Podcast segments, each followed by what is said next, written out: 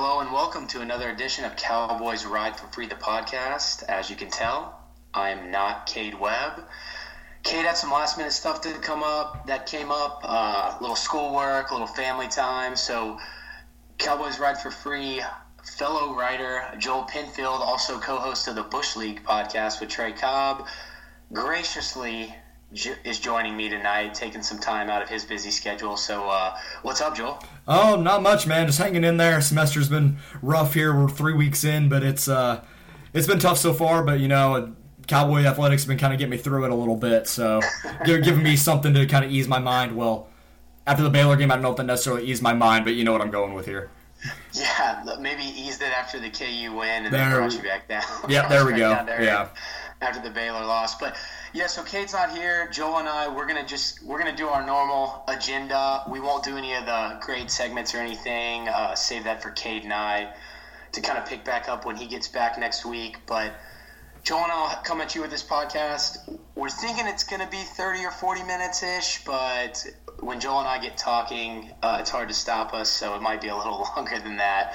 But we're gonna go ahead and start off with the top three, and with uh, National Signing Day the big topic on everybody's mind, we went ahead and decided that ne- neither of us were recruited D1 out of college.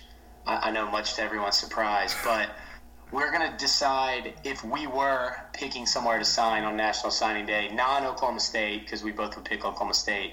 Where would we go? And we'll break it down. Uh, let's start. Let's start with three and go to one. One being where we'd most want to go. Joel, I'll throw it to you for number three. All right, so my number three is Auburn. Um, they're they were like one of the few like SEC it. schools that I really like. Um, I've been a fan of theirs really since I was in eighth grade. Uh, some really uh, good friends of mine, neighbors, uh, when I lived on post at Fort Leavenworth huge Auburn fans, and my dad was deployed at the time, so I went over and watched football with them on Saturdays. And it was actually the year that uh, Cam Newton won, that led them to the national championship. So you know, I kind of got a soft oh, nice. spot for them, kick six and all that. So whenever they're doing well, I always root for them.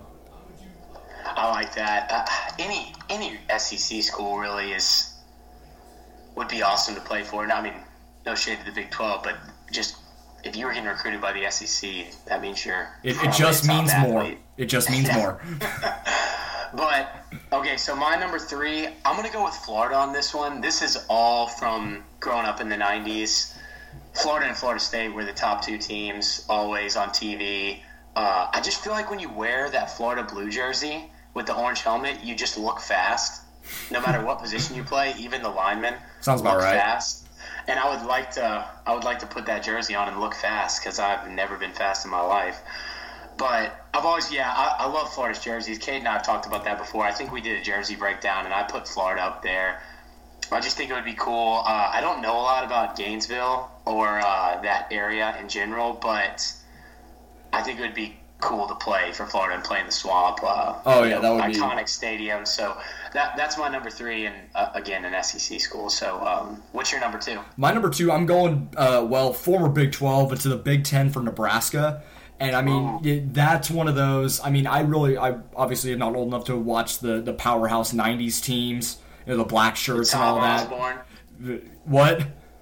Tom Osborne, yeah. Tom Osborne. Tom Osborne and the, the option foot. No, I wouldn't have. I wouldn't have seen that, but they just have such a rich tradition of college football there, and Memorial Stadium is incredible. I've been there for a couple camps for punting and kicking when I was in high oh, school. Oh, nice. And I yeah, and I walked in that stadium and I was just in awe. Like it's it was one of those just incredible moments and it was empty, but you could just feel like the history and everything in that stadium that was there. It was something I'll never forget. But the main reason why I would pick Nebraska now is I became a huge Scott Frost fan this year with Central Florida and yeah. I would love to go play for that guy. He seems like like he gets really involved with the players, kind of like a Mike Boynton style. Like he's he's not just yelling at them all the time. It seems like he's actually like friends with them, but also knows how to coach and motivate them. And I love that. Yeah, my the I really became a fan of his when they went to play Navy in in conference in the American, and they didn't have a scout team quarterback that knew how to run the option. So he put on a helmet and ran the option because that's what he ran as a quarterback in Nebraska. No pads, just a helmet making reads. And I was like, okay, this guy knows what he's doing. Like that that's something that's you don't awesome. see a coach do very often.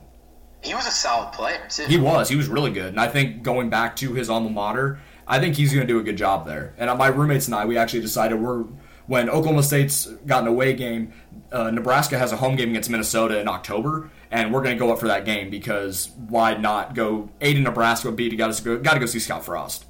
Yeah, that that's going to be awesome. That sounds like a fun trip. I, I like that at number two, and I wasn't really expecting that one, so that, I like that one. Okay, so my number two, I talk about him on the podcast all the time, so it's probably if we have any avid listeners, I'm not sure if we do, but they probably know this already. I was a huge Florida State fan growing up. Um, had a had a jersey. It was number 16, which coincidentally ended up being Chris Weinke's number. So I just tell everybody it's a Chris Weinke jersey, even though there's no name on the back. But Florida State was my team. That Tallahassee, just being in that that campus, it looks really cool. Stadium's awesome. Bobby Bowden history there. Obviously, they got Willie Taggart there now, but I, I, I like him. I like what he did with their recruiting class. So I think it'd be Florida State again. Another jersey you just look fast in. Um, I've just always been a huge fan, and that just goes back to again them being really good in the '90s. They had Warrick Dunn. He went to high school right by my house in Baton Rouge, so I was a huge Warrick Dunn fan through his career with the Bucks and Falcons and everything. And right after that, right after Warrick Dunn at Florida State, they had Travis Minor, also Baton Rouge guy. So just knowing the guys from Baton Rouge, I think drew me drew me to them even more. And I think everybody liked Florida State back then. But they're, they're my number two. That's a solid pick. You know, that's that's one of those again, just like a the history there. I think that would just be that would be incredible. It really would, especially when you play that in that Florida game, that rivalry, even the rivalry oh, yeah. they kind of have with Clemson now. I think that would that yeah. would be awesome. Yeah, I think it would be fun. Okay, so who's your number one? My number one. This goes back to when I lived out in the Pacific Northwest. I lived out in Washington for about six years growing up, and I kind of watched their rise a little bit. Uh, but I'm going to go with Oregon. Um, from a sta- standpoint of playing in Autzen Stadium, that's one of the loudest in the nation. It's not the biggest, but it's certainly one of the loudest. They have a passionate fan base. Even when they weren't good a couple years ago, when they went four and eight, they still were selling out nearly every game. Uh, you know, they have a great coach there now. Um, I, am I'm, I'm excited to see what they can do moving forward. So I always kind of root for them. It, I really enjoyed watching Marcus Mariota. He was one of my favorite college players ever.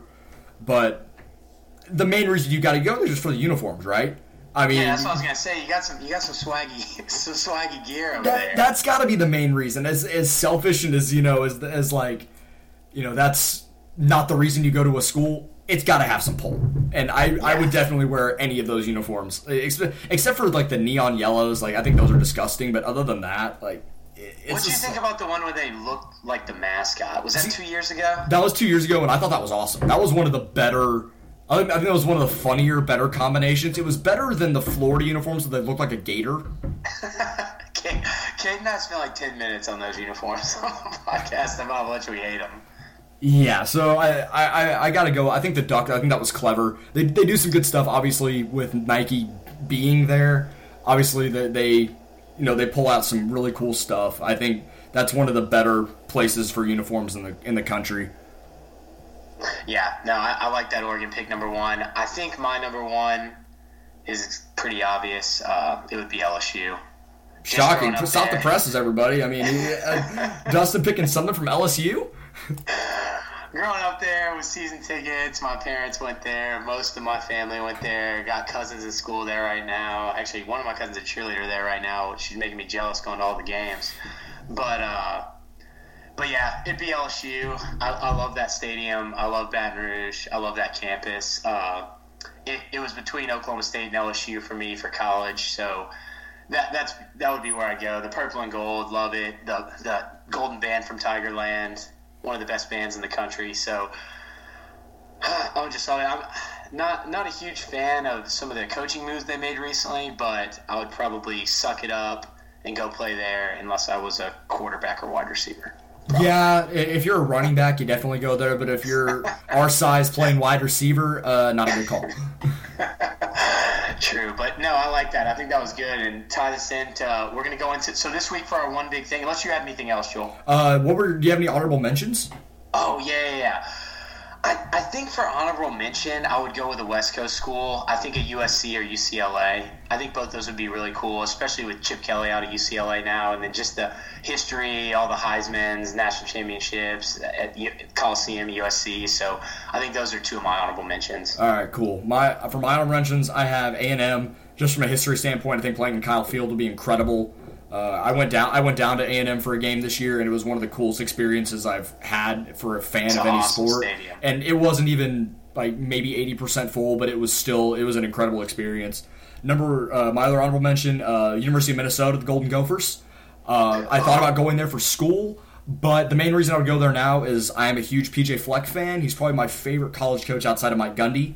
Row the boat. Row the boat. I, I, love that. I think it's a really cool coaching tool. He kind of has the same thing as uh, Scott Frost that he loves the players and he loves you know motivating them and teaching them how to be you know men of character after they graduate. So I think that's a really cool model that he shows for his players. I think I think he's an I think he's just a cool dude, and I would love to play for him. And then my number three would be Michigan. I know it's kind of the rivalry, yeah. but playing in you can't go wrong playing in the big house. Yeah, that would be awesome. And playing for Harbaugh would be cool too. That dude's a nut. See, I don't know if I'd want to play for Harbaugh, but I would go. I would like you like you said. I would kind of suck it up and play in the big house. Uh, why did you almost go to Minnesota? Um, I was looking for just somewhere different. I, I kind of wanted to get oh, out okay. of Kansas, so it was one of those. You know, why not? You know, I went up there for a visit, and obviously having all the professional sports teams there, you know, all in the city you know, they'd be really cool for like internship opportunities and stuff and stuff like that. But I got waitlisted, so I never actually knew if I got in or not. I used to always buy the like, or not always, but I would ask for the different colleges, college basketball shorts off like East Bay and stuff when right. I was growing up. And I had a pair of Minnesota shorts, and they were sick. Nice, yeah. Was, I actually had a friend of mine that lives up in Minnesota that sent me a row the boat shirt, and I have one of those, and it. Oh, is, that's awesome. Yeah, it's awesome.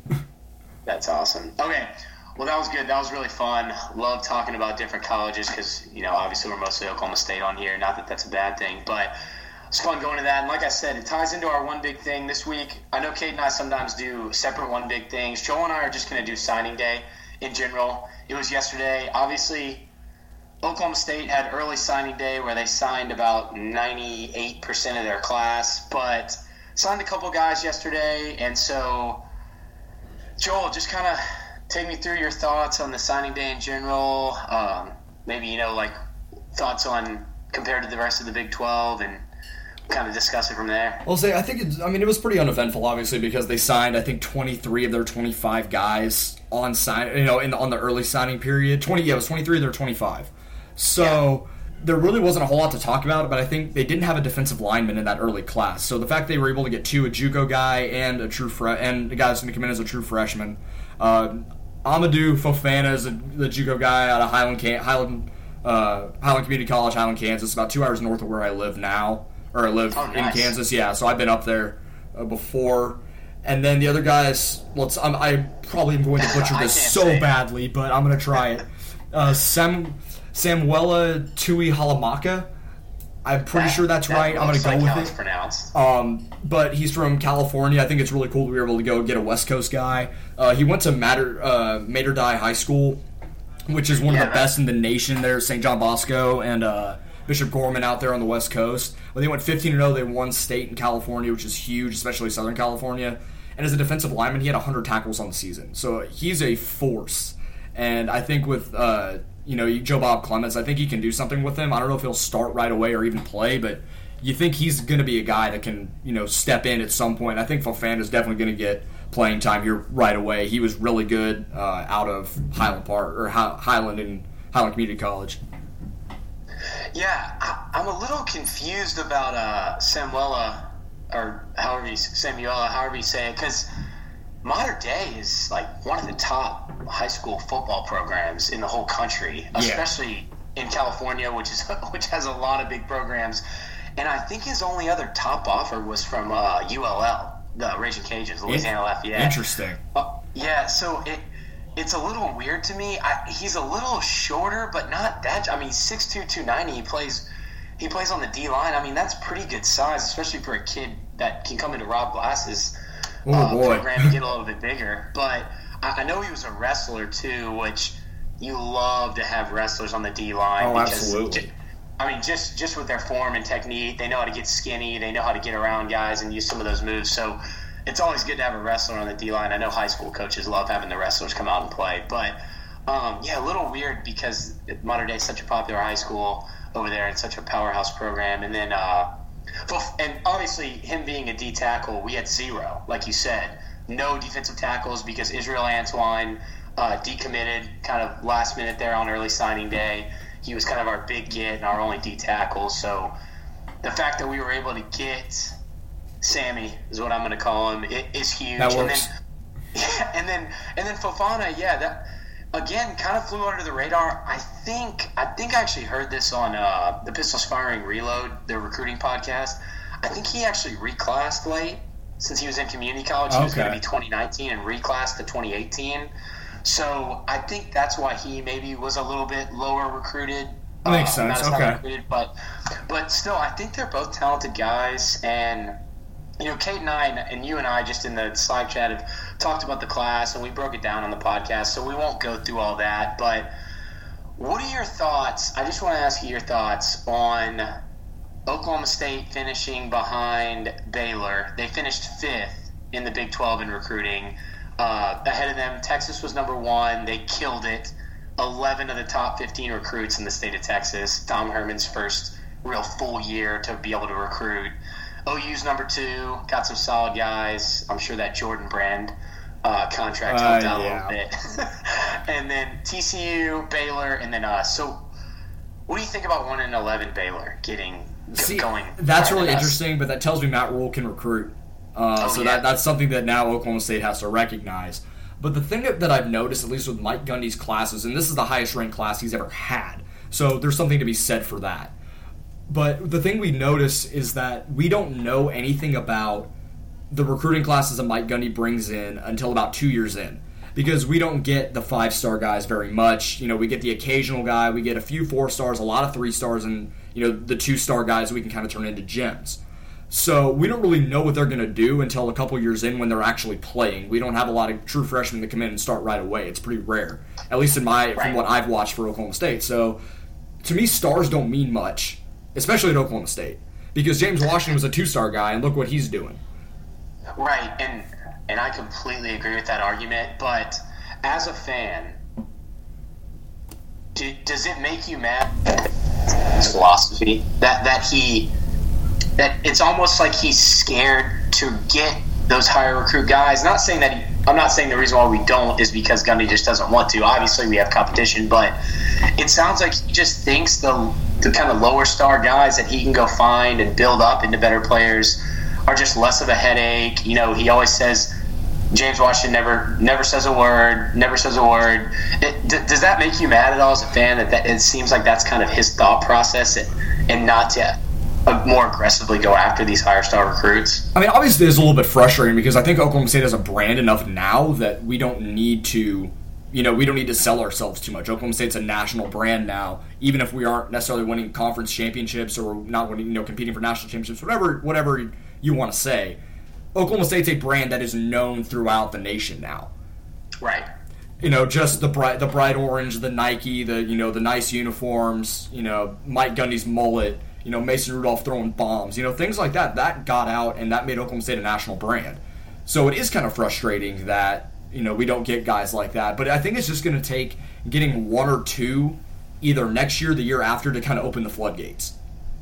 Yeah, the, opening up the floodgates is something that it, it's it's going to happen eventually. I, I just don't know when. I thought it was going to happen after some of those classes we had in 2014, but yeah, I, I see your point. and it, it does frustrate me too. But you know, Gundy knows his stuff. That we've had great teams. We've turned out pros. So, you know, it, it is a little frustrating, but it's not something to the point where I would ever, you know, call for Gundy's head because of his recruiting philosophy. Absolutely. So I, I completely agree with you there. And and then it's also weird, you know, I'm looking at Baylor's recruiting class on 24/7 Sports. Their top two guys aren't even from Texas. Hmm. They got a guy, they got a guy from Arkansas and a guy from Florida. And I actually read a little bit about this guy from Arkansas, quarterback. Even though they've got Charlie Brewer. Oh, I know. I, I, think I heard about this dude. Yeah, Bohanon. Apparently, this kid's a stud, dual yeah. threat quarterback. So they'll probably have a, another QB battle on their hands like they did with Smith and Brewer last year. But uh, just kind of moving off Oklahoma State, looking at the Big 12 right now. Um, Kansas, not not at the bottom. David Beaty, David Beaty, or yeah, he he is. At least from what I've heard from people that go to KU, because I have a lot of friends that go there. Like, for the most part, they don't care about the program. But I, you know, some sports nut people that like they really like him as a coach. And obviously, the results aren't showing right now, but those aren't his guys. And the fact that he's yeah. able to recruit and can tell guys to go to to Lawrence, Kansas, and play football that's pretty telling that maybe they're heading in the right direction. And it's still probably going to take three or four years before I think they're even going to try and compete for a bowl game. But if that's what it takes to make, get another team that's relevant in the Big 12, then okay. Yeah, no, I hear you there. And yeah, I like Beaty a lot. And I thought people needed to give him more of a chance. You know, he kind of showed some life, and then last year obviously fell off, and people are bashing him. But you need some time to build up at Kansas. You can't just come into Kansas and turn it around. Or, or if you do, it, it's high like you have some stud that just broke out, or a couple studs that just broke out. So I think they need to give him some more time. But one thing that I think is really key for Kansas is I think early signing day really, really helped them out a lot. I think so because too in the past, you know, these guys sign with Kansas and everybody's laughing like, yeah, we'll see what happens come National Signing Day. These guys are going to flip somewhere else. You know, they're they're going to or commit to Kansas. They're going to you know end up signing somewhere else. But this year they get these guys to sign early. Like they got two guys from Louisiana. Their top two recruits are from Louisiana. Then they go New York, Arizona, Missouri, California, Texas, Iowa, until they get to a Kansas player, and that's in level of rating what I just read you off. So interesting. Okay. These these guys these guys sign early. I think that really helps a school like Kansas South, who's able to you know kind of show a lot of interest in a kid. And normally a kid will commit if a team's showing heavy interest right off the bat, and then once these bigger programs start noticing, hey, oh, who is that guy? Then they can kind of flip them. But with that early signing day, and Gundy talked about it, you know, when he talked on early signing day in his presser it really helps out schools like Oklahoma State. Obviously, Oklahoma State's a tier above Kansas, a couple tiers above Kansas, but uh, it helps schools out like Kansas. And then now you have at the bottom of the Big 12 Kingsbury and Tech, so not looking great there for him. And Kansas State's down there at the bottom. But I, don't, man, I, am worried about Iowa State and Matt oh, Campbell because they got a good coach, and now they're getting some recruits. And I know they got a co- like I think they might have got two quarterbacks I, I was and, sitting around. I was sitting around praying at the end of the season. Please, can someone back up the Brinks truck and get Matt Campbell away from Iowa State because that guy is going to build an absolute. I, I don't think it's gonna be a powerhouse, but that team's going to be really good. Yeah, that, it's it's going to be unreal. They've got some studs. They're ranked number seven, and then they also I found this out. Re-al Mitchell, he's a uh, he, one of the quarterbacks, I believe, dual threat guy he his mom was Blaze on a, the show American Gladiator. Oh my god! Oh no! I, I, typed him in because I wanted to look up a little bit more about him, and that was the first thing that popped up. That's but, amazing. yeah, so I mean, we won't stay too much longer on signing day. Um, I had a, just a couple other quick thoughts, maybe just run by Joel. What do you think about Georgia getting seven five stars? Uh, that's the greatest recruiting class of all time. But I've heard that being not an exaggeration. It, they got, I think they got the number one quarterback, they got the number one running back, number one wide receiver, number one offensive lineman, uh, number one linebacker, and another top five safety, and another number one or two defensive lineman. That I just want one five star. That quarterback too, Justin Fields. Mm-hmm. Someone I heard comped him to a bigger, stronger, more athletic Russell Wilson. And Jake Fromm's gonna be their starting quarterback next year. You got to think yeah. about. They're set at quarterback for a while. I heard there's going to be a competition, and if I mean if Fields beats him out, then somebody's going to get a uh, sick transfer in Fromm because that dude's good. Fromm to OK State. Ooh, I like it. I, I like where your head's at. And then, yeah, just one other little kind of tidbit I had is uh, I found out that Eli, what is his name? It's Elijah Williams, maybe but he's uh, rapper Warren G's. Oh, Elijah Griffin. Yes, he I did see this. He's, he's Warren G's son, so he's gonna uh, he's gonna be regulating the defensive backfield at US at USC. If you uh, if you get that '90s rap joke there, fantastic, but, uh, fantastic stuff. but yeah, that, that, that was really all else that stood out to me. We kind of covered it with the Big 12. Did you have anything else on kind of overall National Signing Day? Uh, the mom that walked out on his uh, her son committing to Florida as she's wearing an Alabama hoodie and a Tennessee hat. Oh, dude, that was tough. What is that guy's name? Jacob Copeland. Yeah, but I guess she. he said later, like everyone was kind of ripping the mom, like, oh, you know, you're you overshadowed your son's big moment. You know, why would you do that? But he he joked later like that's just my mom always trying to, you know, be the center of attention was all I was. I mean, she said it was mostly in good fun and kind of a joke, but yeah, come on, just like let let your son go where he wants to go. Yeah, he didn't look too up, he didn't look too upset about it. He looked like he was a little confused when she first stood up, but yeah, I agree with you. Just just let him have his day. Exactly. I mean, he's, he's what 17, 18 years old. Just let him just let him have his day. And uh, he picked Florida. I would have picked Florida. Yeah. But I would. I don't want to go play for Saban. That dude is not nice. No, but, he's uh, he's not nice, and you wouldn't play because you got three five stars in front of you before you can play. Yeah. And he's a wide receiver, so yeah, exactly. But uh, well, okay, no, he, so, he'll he'll have Tagovailoa throwing to him now. Oh yeah, that is true. That, that's what's going to happen. At, that's what's going to happen at uh, Georgia, an Alabama situation. Just might, yeah. So, um, but yeah, that's a wrap up of signing day. I know we talked a little bit outside of Oklahoma State, but you know it's college football. It kind of affects Oklahoma State because we'll be playing these other teams, especially in the Big Twelve. So, before we move on to basketball, I just want to touch for a few minutes kind of flew under the radar with signing day coming up, and I don't think anybody's really watched a lot of film on this guy. You know, the media outlets have put out some stuff on him, but Oklahoma State recently had Dru Brown transfer from Hawaii, and he's a graduate. He's going to be graduating in May or June, so he'll be able to play right away. And that just adds another cog into the machine that is the Oklahoma State quarterback competition. So, what are your initial thoughts on that, Joel? Well, see, I, it was really interesting. I was uh, I was shadowing at the Tulsa Oilers with the their play-by-play guys, you know, watching, and I pull up at my phone at the end of the game and go, "We have another quarterback." I, I was really confused because I thought, okay, we already have like six quarterbacks, including Sanders, who's going to be coming in. So I didn't know why you would throw another another name in the hat, considering right. you already have four in-house options for the spring, and then you got Sanders coming in in the fall, who collectively people think is going to win the job. So why would you throw another name in there? But to me, it's interesting because I feel like Mike Gundy and Mike Yurcich wouldn't bring in another quarterback if he wasn't legit. Like they must really think this dude can play. Yeah, it's kind of exciting that they're bringing in a grad transfer just because I think it just boost up the rest of the competition. But as you and I have talked, you know, I'm on the Spencer Sanders hype train, so I'm kind of sad about that. If he beats him out, it's obviously for good reason, but hopefully they don't just throw him out there just because he has more experience than Sanders. Because from what I've read, Hawaii they were more of a run first team, but they they do spread it out. They do run a lot of RPO, which like every college team does. RPO, the new uh, hot word everywhere because of the Eagles now. And people don't know what, and the commentators don't know what an RPO is. that's that's just play action, bro. Yeah, but, exactly. But he he uh, it is exciting.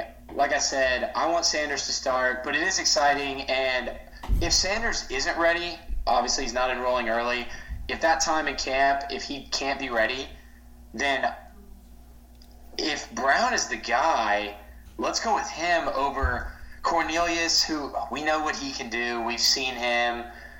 He's not bad, but it's just not. It's not what I want to have out there. And then Wudtee, who it doesn't even look like he could throw from what from what I've seen. I mean, I know he can, but none, neither of those guys excite me. And Brown kind of excites me a little bit, not to the point that Sanders does, but he definitely excites me a little bit. Um, so, did you see the stuff about where his scholarship is going to count towards 2018 or 2019? No, I didn't see that. Apparently, there was a bunch of confusion on this, and Robert Allen cleared it up like two days ago. But he was first going to be 2018, but now he's going to count towards 2019 because he's not going to sign his scholarship papers until August. And apparently, he wasn't quote unquote recruited by Oklahoma State, and the coaches didn't have any off campus contact with him. Okay. And and then uh, this, he paid for his own way to visit Stillwater last wow. uh, two weekends ago. Interesting. Wow. Okay. Yeah. So uh, he he. All that said, he doesn't have to count towards the 2018 class. He'll count towards the 2019. So I thought that was a little weird, but I don't know if that's a good or bad thing. I guess we we didn't. We had one spot left in this class. Yeah, I, I think so. So he could have counted this way. I don't know if that'll hurt us next year, but it's just one spot, so probably won't be a huge deal. But I thought that was a little interesting. Have you watched any film on him at all? Because all I've watched is highlight videos. Yeah, I just watched highlight videos. I saw a little bit that I think Pistols Firing put out, and they showed just like little clips of him. He, you know, I think he could fit in this offense pretty well. I mean, he's shown the ability to run a little bit, and he is a he's a pocket passer. He's pass first, but he can make plays outside the pocket and run a little bit. So he kind of fits almost like a J.W. Walsh type, but I think he's even a better thrower than J.W. Was. Yeah, I saw a couple of his balls had some zip to them, and then one in a couple of highlight videos I watched, he threw it pretty far down the field and hit the receiver in stride. So I know he can throw it. He definitely will keep it on that zone read though, and it, it looks really similar to what OU was running um, in the playoff before they decided to completely go away from it in the second half with Baker Mayfield. So he definitely can run that read. And, you know, with his size, he looks like a Johnny Manziel, Baker Mayfield out there. I'm not comparing him to those guys. But no, he, he saying, plays that style. Yeah, that's what he looks like. Like, he'll get outside the pocket and make plays. He'll keep it on the read, like I said. And he kind of he can create stuff out of nothing. And he's small. He's six foot, 200. That's why he didn't get any offers coming out of high school, FBS or FCS.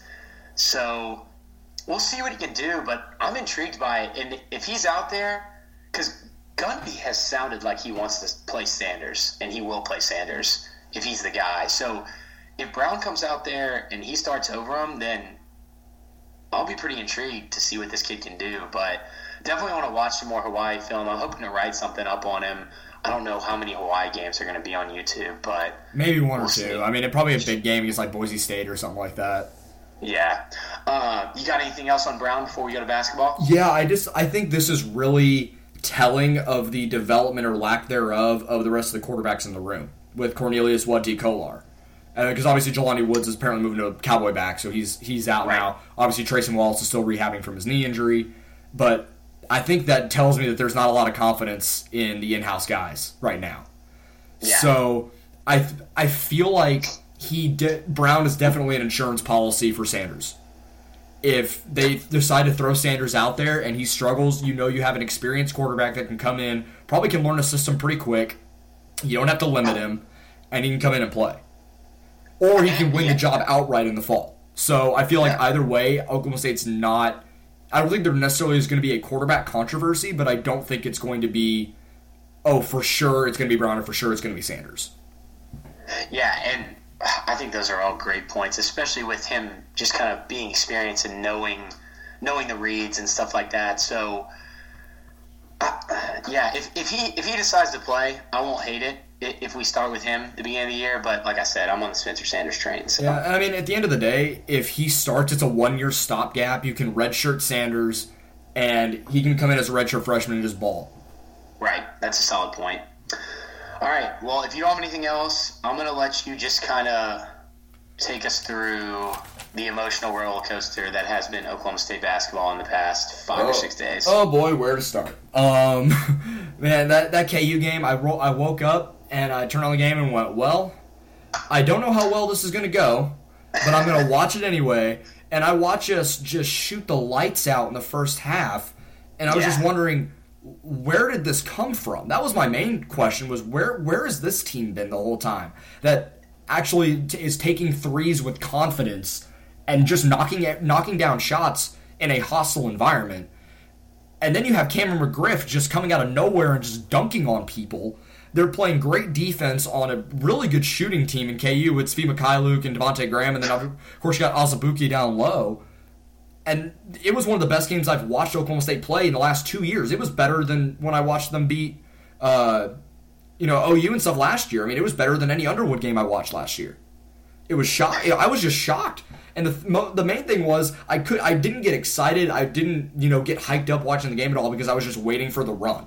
When is the KU run going to come in the second half? we blow this lead.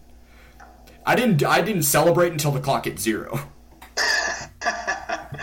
no, I, I completely agree with you. It was a fun game to watch. Just dominated KU on the boards. I think it was, I had it pulled up, forty-one to twenty-eight. Incredible. Yeah we were able to get out and run on their turnovers. That they didn't turn it over like a ridiculous amount, but when they did, we made them pay. I think we had like 20 points off turnovers. Moved the ball, scored in the paint. It was pretty awesome. I was actually surprised. I know, and I know you you pay attention to KU basketball, and you actually went. Did you go to a game? You've been to. I've been to Allen Fieldhouse right? before. Yeah. Yeah. Okay, that's awesome in itself. But um, and you, are, and you're a fan just from growing up in Kansas, right? Yeah. I mean, I, I like KU basketball. Obviously, Bill Self's an OSU grad, so I kind of got a little bit right. of a soft spot for him, but yeah. So yeah, I know you. I know you pay attention to them, and I know they don't go zone. I know that man is their main defense. Bill mm-hmm. Self goes man, but they went zone earlier this year, and, and it worked for them, especially kind of with that four guard, one big lineup. They're able to be kind of rangy.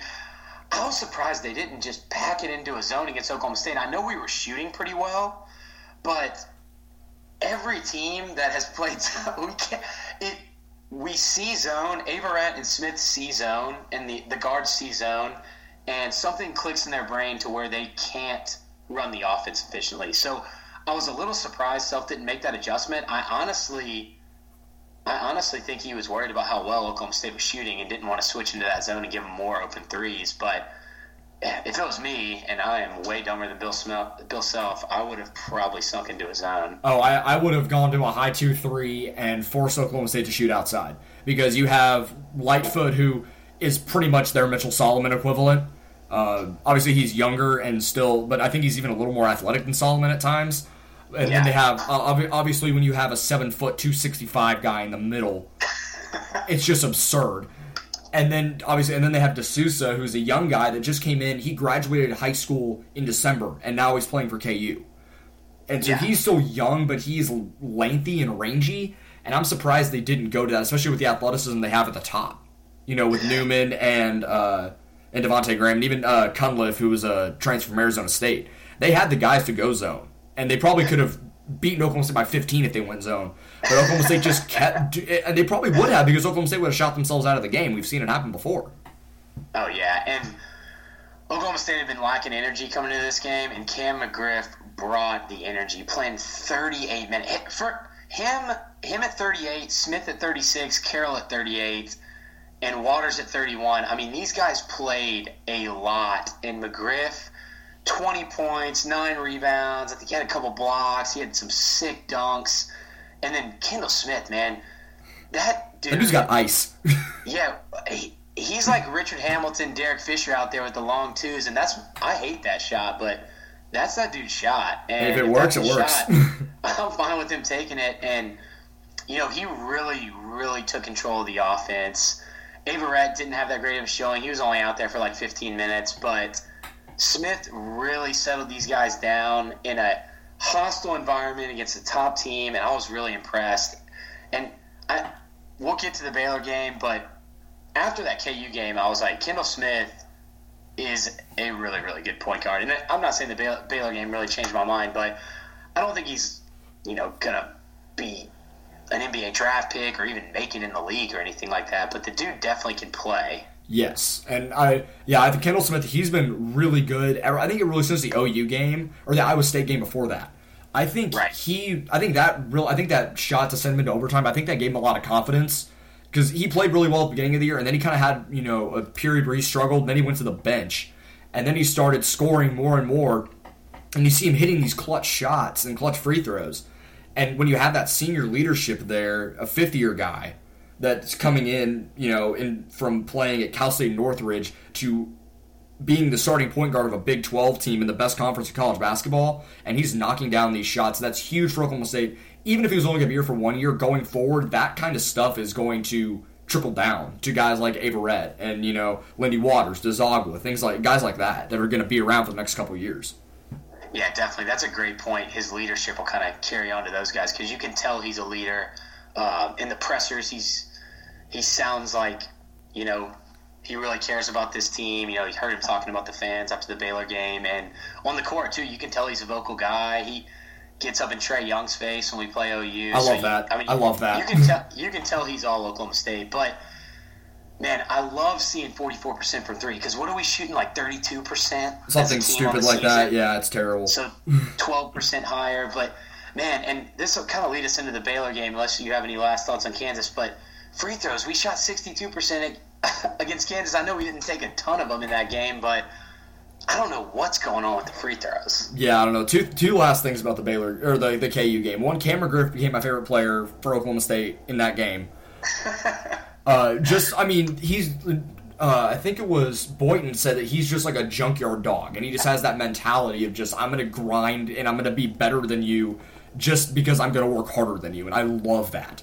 And just the way he plays on the floor, he's a matchup nightmare because you can't guard him with a three and he's too quick to be for to be guarded by a four. So he can play outside and inside, and he can just you know just destroy people.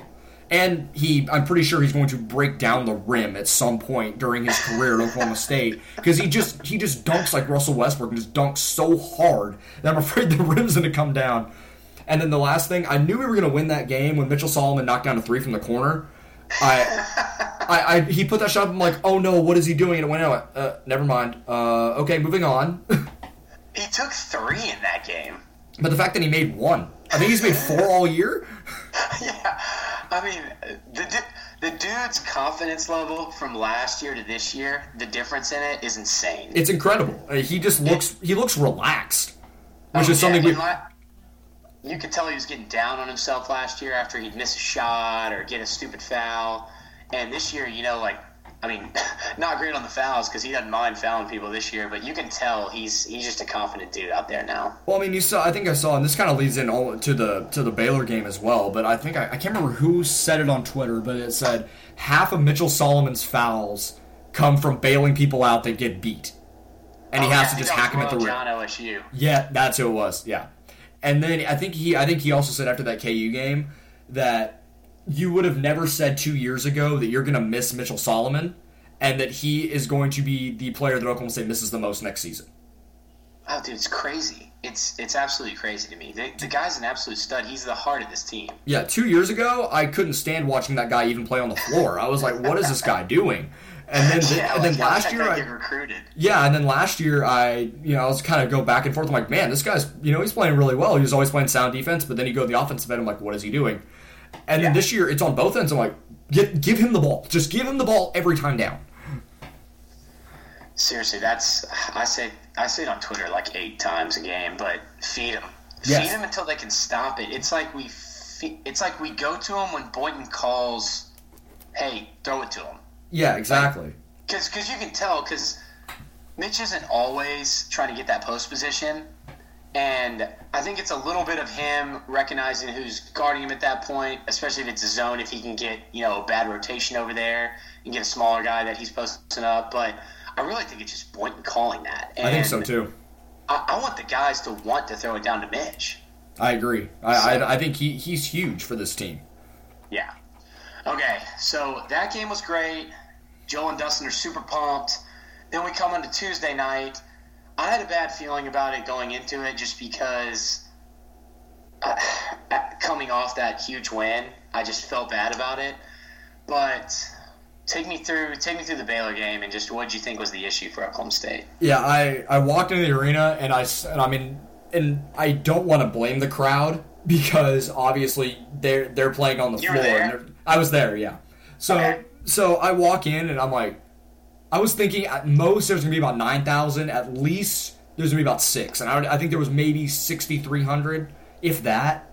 But it was just like I walked in and went, "There's no energy in this arena.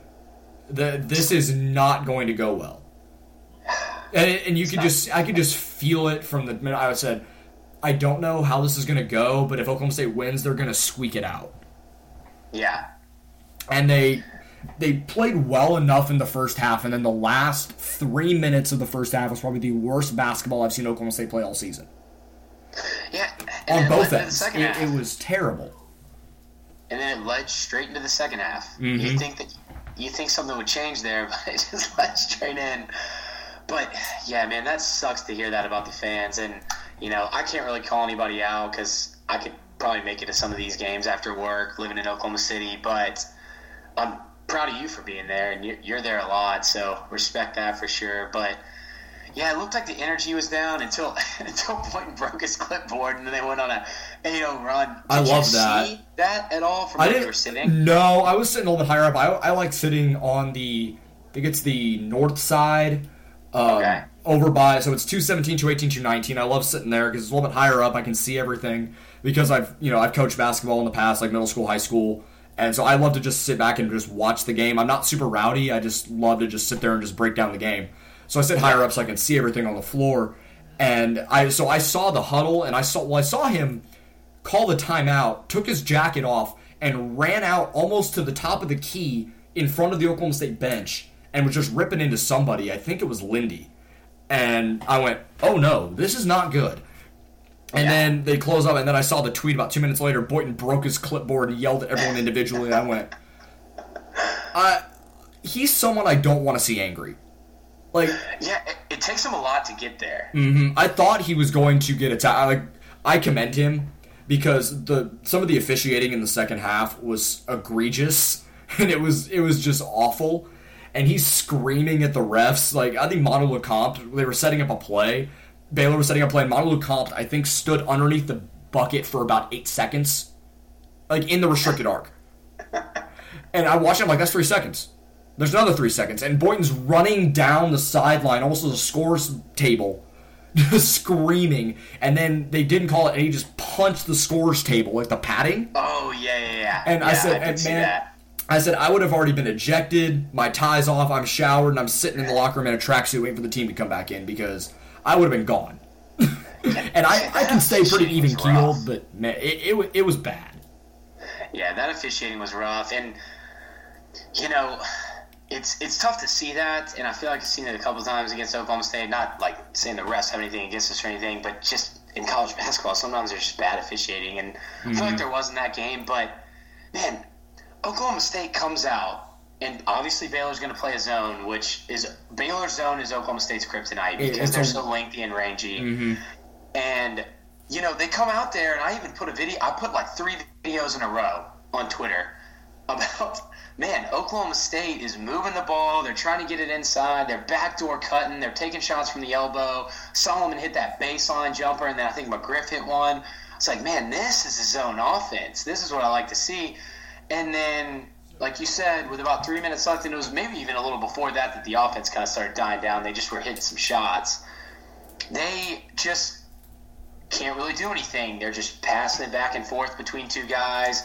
Nobody's flashing to the high post. Sima's catching it way too far out and trying to make a move, getting the ball stripped, or just not being able to score from there. Solomon's getting position. Nobody sees him. I think I put a, I think I put a screenshot up of that. I can't remember who it was that didn't pass it into. It might have been Lindy, but you know, and their offense just goes completely stagnant, and then it kind of leads down to the defensive end a little bit. They, they lose the energy and the pace that they're playing with on offense, and it leads over to the defensive end. And, you know, defense, Baylor was hitting some shots. Some of them were open, which is, you know, bad on Oklahoma State's defense, but they were hitting some shots. They shot really well. They shot over 50%, over 40% from three, but Oklahoma State was able to turn them over 19 times. Yeah. And they lost the game mm-hmm. 19 times. Well, that's what happens. I think I saw the stat. Oklahoma State went 4 of 18 from 3. And most of those threes came in the second half. I think they shot, I think, 6 or 7 in the first half, and they still went 2 of 7 there. So that tells you that tells you the story right there. Oklahoma State shot them. They were they got too far down. They started trying to shoot threes that they're not good at. And I think they also went nine for thirty in the paint. It was something like that. Like they were hitting a lot of fifteen footers, but they would try and get to the rack because I like when Jeffrey Carroll attacks, but he is not attacking properly. He's doing it in, with three. It. He's forcing it, and he's trying to get to which I'm I don't mind. But if you know you're not gonna, if you're gonna go in, and they're not gonna call fouls when you initiate contact. Don't go. drive in. It's so simple, but I feel like they almost don't do the simple thing. They they make the hard play, but then they can't make the simple play. And against the zone, the simple play is, especially when you have a 1 3 1, which is what Baylor ran the entire game. They ran a 1 3 1. You have two guards at the top. You attack the gap between the wing, the guard on the wing, and the guard at the top of the key, and you kick. It's not a it's not a hard concept. At least I don't think so. I, I don't know. Obviously, I'm not Mike Boynton. I'm not coaching Division One basketball, but zone offense isn't meant to be difficult. Yeah, and I almost I don't want to completely blame it on him, but I don't want to not give him any of the blame because it's a consistent issue. But also, you know, these aren't these aren't the best Oklahoma State basketball players. Absolutely not. By any means. so, but you know, I think the players they just get out of their rhythm. They get into a rhythm sometimes, and then they just get out of this rhythm, and they. It's almost like they're thinking too much. Like, hey, Right. what, are, what are we supposed to do again? Oh yeah, swing the ball. Let's swing the ball around for the whole shot clock. Oh wait, somebody's supposed to flash. Somebody's supposed to cut. Somebody's supposed to attack, and it just looks like robotic. Yeah. At, at times. So, but you know, another, another thing, looking at the stats, how are you going to get 15 offensive rebounds and only get like 10 second chance points? Yeah, that's that's, that's incredible. That was that was an incredible have, thing like, to me. Yeah, I, I, I don't know, but the, I will say though, I mean, obviously we've talked a little bit of negative, obviously with the zone offense, but at the very beginning, they were getting shots. They were Oh, doing yeah. exactly what we were supposed to do against a one-three-one. You have the two guards at the top. You have Sima. You had Sima at the high post, and I loved when he actually faced up against Lual-Acuil. I love that when he actually faced up Yeah. to the bucket and not just you know backed him down a little bit and then kicked it back out. He faced up and hit a, hit that 15 footer, and I don't think he's ever made a shot outside of six feet the entire time he's been in Oklahoma State. so And just all around, their their just play at the beginning was awesome. yeah, it was that. And And then, and then if there was nothing there at the high post, then you kicked it down to the baseline for a jumper, and that, that was open three or four times. And if that could, you know, that's how you run it. The the baseline short corner jumper is there all the time against a one three one because the guards are usually too high because they're guarding the guards on the wings, and Yeah, you and- and then it's just pick a side when you have the rim protector underneath. and Solomon can hit that shot. Exactly, and so can McGriff, and so can Lindy Yeah. if he decides to sneak down and be a floater. Yeah, and Sean can hit it. I mean, most of the guys on the team can hit that shot. So I'd like to see Solomon take it more. McGriff, McGriff will put it up, but I'd like to see Solomon take it more when he's got the chance. Even even from the elbow uh, against the two three, I I, I want to see him take that shot a little bit more. But yeah, I mean, it's tough. I mean, that basically ruins their postseason hopes, huh? That that was a must win game, and I said that walking in. My friends were like, "Oh no, we'll be fine." I said, "No, no, no, no. I don't think you guys understand. This is a must win game. This is a Yeah. game that Oklahoma State, they, if they have any opportunity, this is one we need." But I just walked in, and I knew the energy wasn't there right away, and I knew that this was probably going to either be a game that Oklahoma State loses badly, or they have to grind it out to win, and they weren't able to grind it out, and they ended up. I was ready to leave with about two minutes left. I'm like, okay, this, this uh, it's just not in the cards. But I, I knew that things were going sideways when Baylor had a fast break. Solomon's back. I think, and you're probably gonna know what I'm talking about here. Manu Lecomte's wide open in the corner, and Solomon goes out to guard him, and then leaves, and he had a wide open three. And it was some of the like the biggest Yeah. defensive lapses I've a have ever seen Solomon have with this team. Like, how do you leave a dude that for some reason can't miss against Oklahoma State wide open in the corner? In that was a that was a dagger with about ten minutes left. I'm t- I'm telling you, I think they're thinking too much when I they agree. get out of their rhythm and they get tired. Yep, I, I think. mean, that, the depth issues play a part of that too. oh, it does absolutely. Especially uh, this team missed a Shine badly because he's a leader Yeah. on the floor. He's been around the program for four years now as a redshirt junior. He's the dude they can go to to knock down a key shot or you notice momentum shifting. He's a rangy at six five six six. He can play really good defense. So you can tell they miss him on both ends. And the fact they were able to beat KU without him says a lot. But the fact that they weren't able to beat Baylor without him says a lot too. Yeah, it was definitely a tough loss and not a fun game to watch. Do you think you think they got any chance against West Virginia on Saturday? Mm-hmm. For some reason, we can get up for a big game on the road. So I don't know. Probably. Yeah, I, I'm think I'm thinking it's another loss. It I- I think like so, too. Shine's going to be back. He played really well in the first half. The first time we played him, and you know, I just. I, think it's a tough place to play. I, I know they beat Kansas, but I just don't I don't see them being able to pull off this win. If they do, I'll be pumped. And if they do, I'm telling you, you and I say it all the time. We tweet each other it.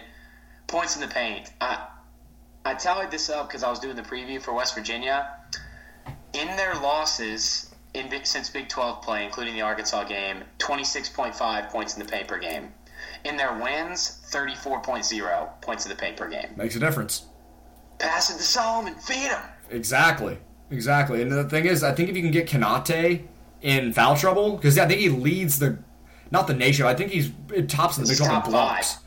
Yeah, yeah, top five in blocks. Five. So if you can get him in foul trouble, I don't know what other big they have that can handle Sima or Solomon. Yeah. And I, I think it, Oklahoma State's athletic, and I think we like playing fast enough that I think we can get West Virginia. If you can get West Virginia out of their press, then I think we I think we at least have a chance because they like to just pressure and get turnovers in the you know, and they don't play that great of half court defense. So I think if we can force them out of the press, I think there's a legitimate shot there. I think so too. And Jevon Carter, he's a great player, but his offense has fallen off since the last time we played him. I it think has. he's dropped like three or four points per game in his uh, season average. And another good thing about West Virginia, which it is also their strength, but kind of a good thing for Oklahoma State, is they're not going to fall back into a zone. They're going to play man, and we play better against man teams. Our motion, our spread motion offense is our bread and butter, and that you run against man defense. So, yep. and and I think the other thing is, and this is something I think I talked about with Trey on the Bush League podcast one time. I think it was before the West Virginia game at home, when it de- this game will really be dependent on how the officiating crew calls the game. If they let them play, West Virginia is going to run us out of the gym because West Virginia yeah. plays so aggressive, 94 feet that they're going they they foul you. They they will we will be in the double bonus in both sides uh, in both halves, I mean, because they they have no problem fouling because they have the depth and they just play that aggressive. But if it's a t- if it's a refereeing crew that calls a bunch of ticky tack fouls, it goes into Oklahoma State's favor. Yeah, no, I completely agree with you. If if if they're letting West Virginia getting away with the tugging and grabbing that uh, Jevon Carter always does, but he's still really good at defense. He just he kind of Tony Allen's, yeah.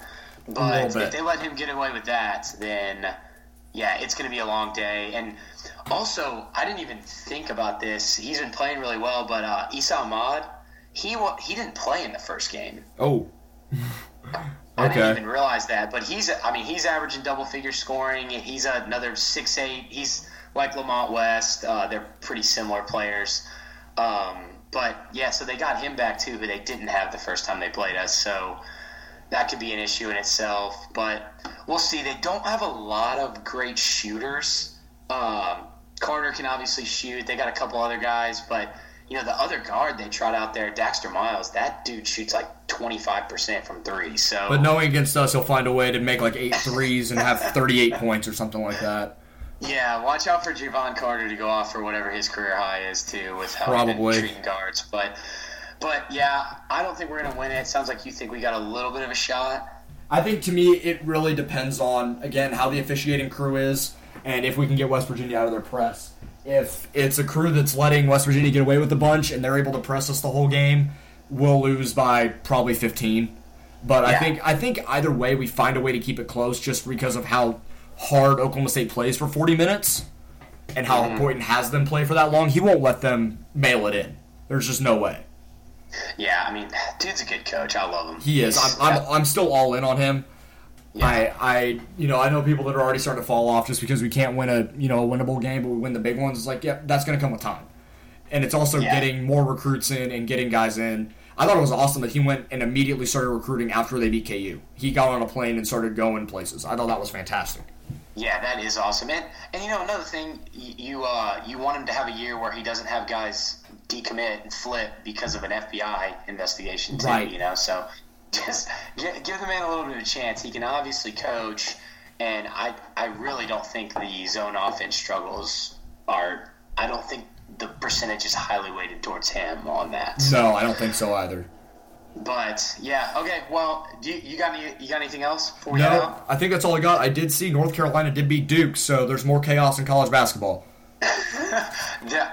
earlier I was watching just a little bit of it. There was a dunk early from Duke. I couldn't tell what player it was, but it was absolutely nasty. Yeah, it might have been Bagley or uh, Duval, Duval or whatever. I, I, I, think it was. I think it was him. It, it wasn't Bagley because I, I know when it's Bagley because of that hair and he's a big dude. Yeah, the fact but, that he should uh, be a senior in high school.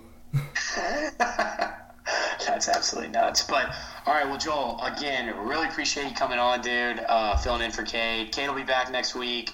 Uh, Joel, where can everybody follow you on Twitter? Follow me at JT Penfield on Twitter, and then also make sure to watch out for the Bush League podcast.